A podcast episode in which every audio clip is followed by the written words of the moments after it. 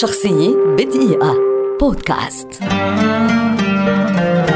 سامي كلارك موسيقي ومغن لبناني ولد عام 1948 ويعد واحدا من أهم الفنانين اللبنانيين خاصة في الفترة الذهبية في السبعينات والثمانينات لا سيما وأنه تميز بالغناء بلغات مختلفة. اسمه الحقيقي هو سامي حبيقة لكنه لقب نفسه بسامي كلارك تسهيلا لنطق الاسم باللغات الأجنبية. في أواخر الستينات وفي السبعينات من القرن الماضي سخر كلارك خامة صوته الأوبرالية للغناء الغربي الذي أطلقه بقوة في سماء النجومية فجعل لنفسه مكانة بين أقرانه الأجانب وتميز في تلك الفترة خاصة بعد النجاح الكبير الذي حققته أغنية موري موري باللغة الإنجليزية من ألحان الياس رحباني غنى كلارك أيضا بالفرنسية والإيطالية والأرمنية واليونانية والألمانية والروسية ونجح في المزج اللغوي في الغناء بين العربية وغيرها ونال شهرة عربية واسعة جدا حين أدى بصوته شارات بعض مسلسلات الكرتون المدبلجة إلى العربية في الثمانينات مثل جريندايزر وجزيرة الكنز بالإضافة إلى بعض الإعلانات المنتشرة جدا وقتها أيضا.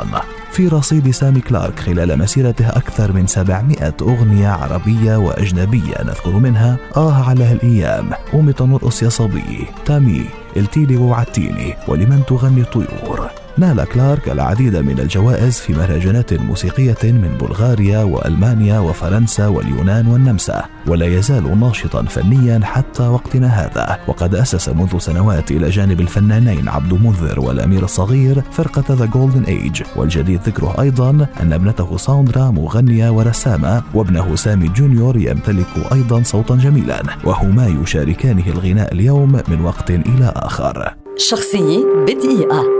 بودكاست